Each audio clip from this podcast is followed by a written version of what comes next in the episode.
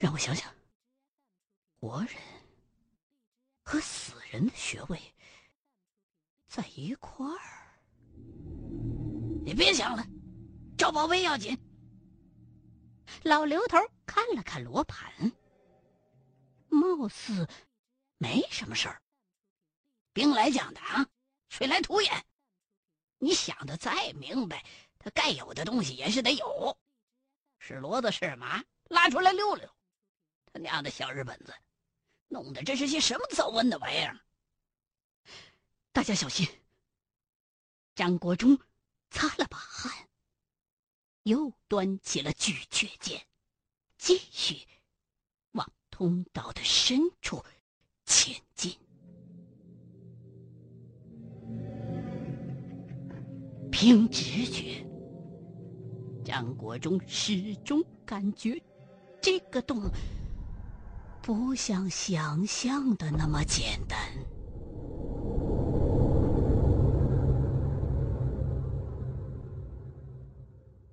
大概又走了四五十米，在这个过程当中，大伙儿又看见了几具被。钉在墙上的尸首，跟第一个不同的是，这几个人有的是脸朝外，有的则是倒着挂着，但是腐烂都不太严重。走了四五十米的距离之后，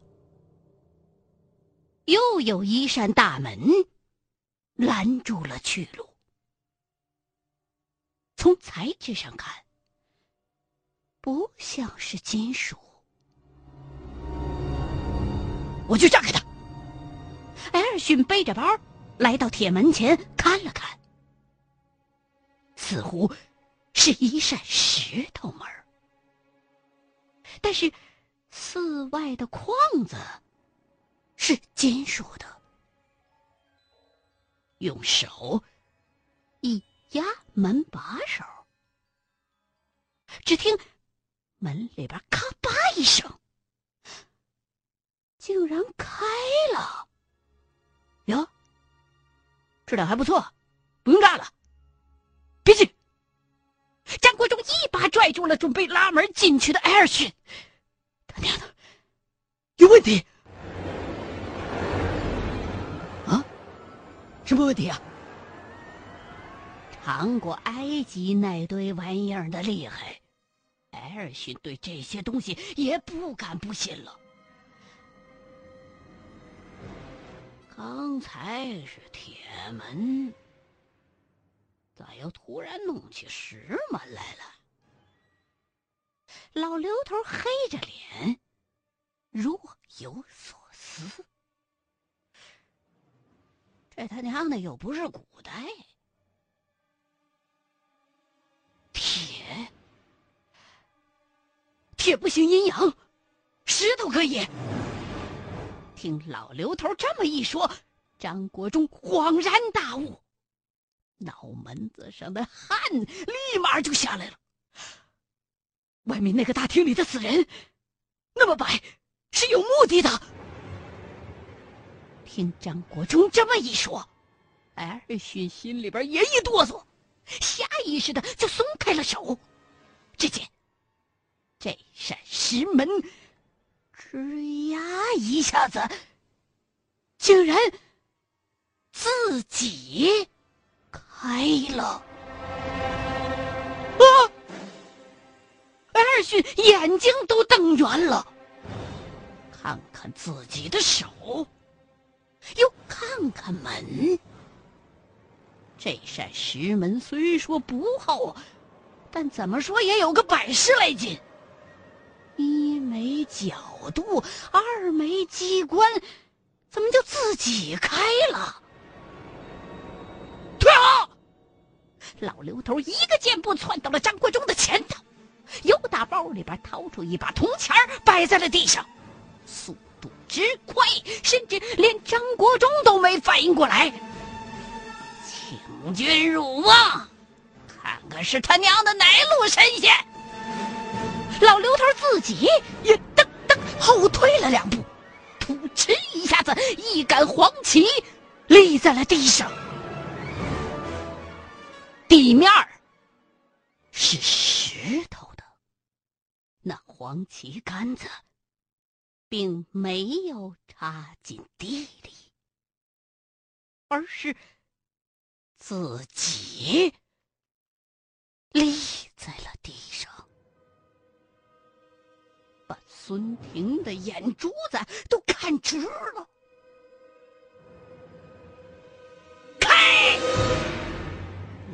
头拿着龙鳞，哐的一下子插在了地上。只见寺外的铜钱儿，一个个全都立了起来。黄旗杆子吱呀呀呀，自己弯了，眼瞅着就要折。国忠，把你的家伙给我！头一把从张国忠的手里夺过巨阙，哐的一下子也插进了地里。巨阙一入地，这黄旗杆子扑通一下子又直了，转了几圈，啪嗒一下子倒在了地上。嘿嘿。一物降一物，国忠啊，你这家伙降得住这玩意儿？老刘头收起铜钱儿，回头把剑还给了张国忠。可是这头一回就傻了，只见张国忠双目紧。闭，满脑子的汗，下巴一个劲儿的哆嗦着。国忠，咋了？老刘头一脑袋的不明白。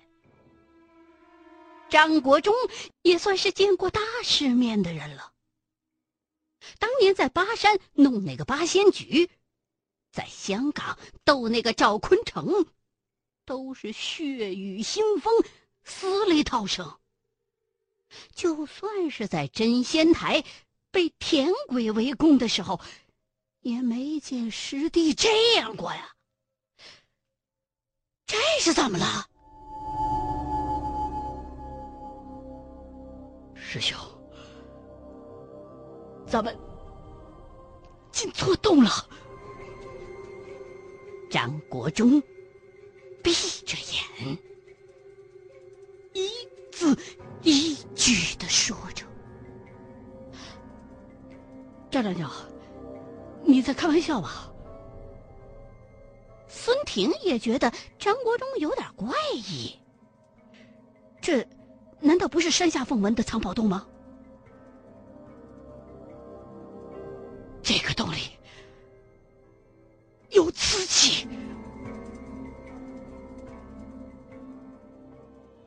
老刘头布阵的时候，张国忠刚刚开启了慧眼。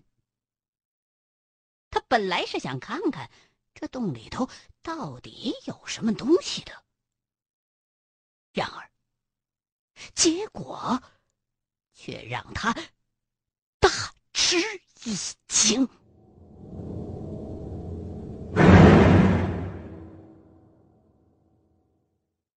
常情况下，开慧眼常见的气息共有三种：生气、煞气、阴气。正常人和一般的小动物，在慧眼的观察当中，通常呈现的是橘红色。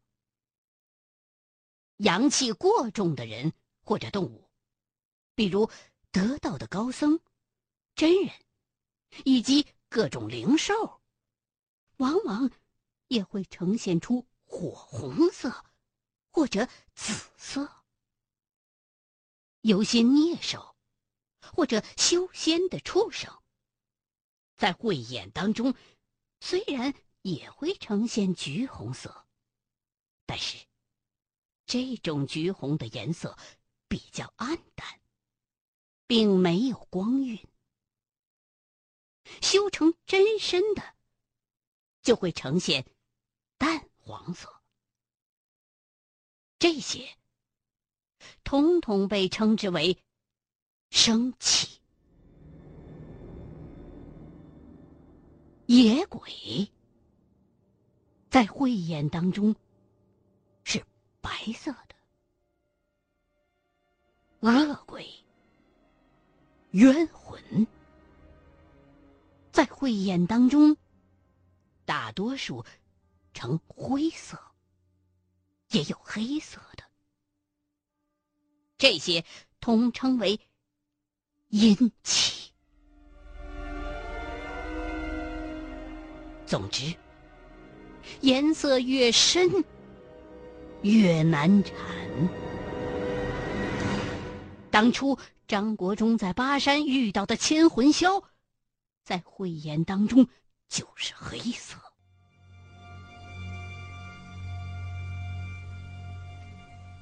再有，就是煞气了。煞气在慧眼当中，大多呈青色，有点发蓝头。传统的阳宅风水学认为，利。则为煞，意思就是说，有棱角的东西就带有煞气，棱角越锐利，煞气就越重。而在茅山术当中，对煞气则有另外的说法。茅山术认为，杀生为煞。伤鬼神为大煞，伤星宿为智煞，煞可累之，杀生亦祸之上焉。把这段话解释一下，就是说，杀过生，尤其是杀过人的家伙。就会带有杀气。如果这家伙是荼毒过鬼神的，那么杀气就会非常的大。而杀害过大人物的凶器，就是最煞的东西了。当年七叔给的问天匕首，相传杀过韩信和袁从焕，应该算是凶器当中的。至杀之物了，而巨阙也不知道是杀过哪位大侠，或是杀过多少人，斗过多少冤孽，煞气竟然比问天还高了不少。这煞气啊，是可以积累相加的。同一把家伙，如果荼毒的鬼神。或者普通人很多的话，煞气一样会超过杀害过大人物的家伙。然而，还有一种不常见的气息，就是张国忠刚刚提到过的“瓷气”。这个“瓷”字儿，左偏旁是一个骨头的“骨”字儿。右半部分是彼此的“此”。这个“此”字儿的字面含义是肉还没有烂尽的骸骨。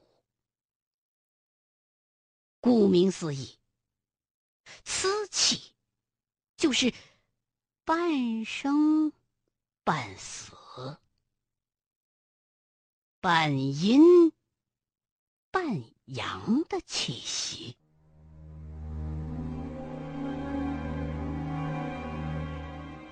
理论上讲，活人如果使用了茅山术当中同归于尽的招法——阳魂法，那么，在这个人的魂魄阳气没散之前，在慧眼当中就会呈现墨绿色和浅绿色。至于到底是哪种颜色，就看携带阳气的多寡了。阳气越多，颜色就会越深。这种气息就可以理解成为瓷器。在茅山术当中，除了阳魂法可以造出瓷器以外，还没有什么别的方法或阵局，也能造瓷器的记载。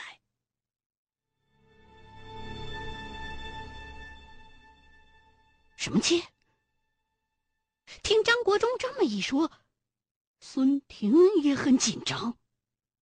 二战时期，日本的生化部队是很厉害的，著名的。侵华日军七三幺部队就是日军生化战的典型代表，类似于芥子气一类的毒气，是日本军队的惯用伎俩。这类武器有效期极长，触发也比较简单，所以很可能被应用于宝藏的防盗。难道刚才艾尔逊一开门？就触发了这个洞里的什么毒气装置？不是毒气。张国忠缓缓的睁开了双眼。孙先生，咱们有麻烦了。究竟是他娘的什么道道？张国忠。狠狠的吸了一口气，然后，砰的一下从地上拔出了巨阙。瓷器，好家伙！听师弟这么一说，老刘头干脆把手枪瞪出来了，并且换上了贴有红色标签的弹夹。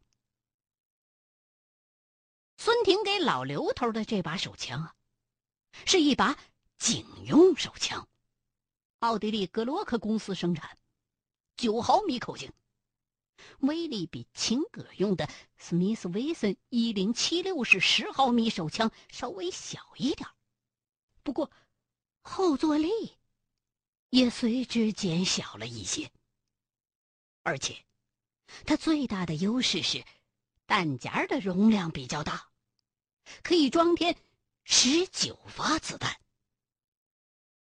按照老刘头事先的安排，孙婷特制了五家，约一百发赤霄夹心打牡丹。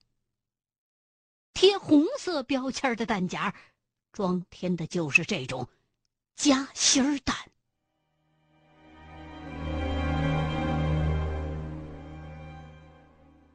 大家退后。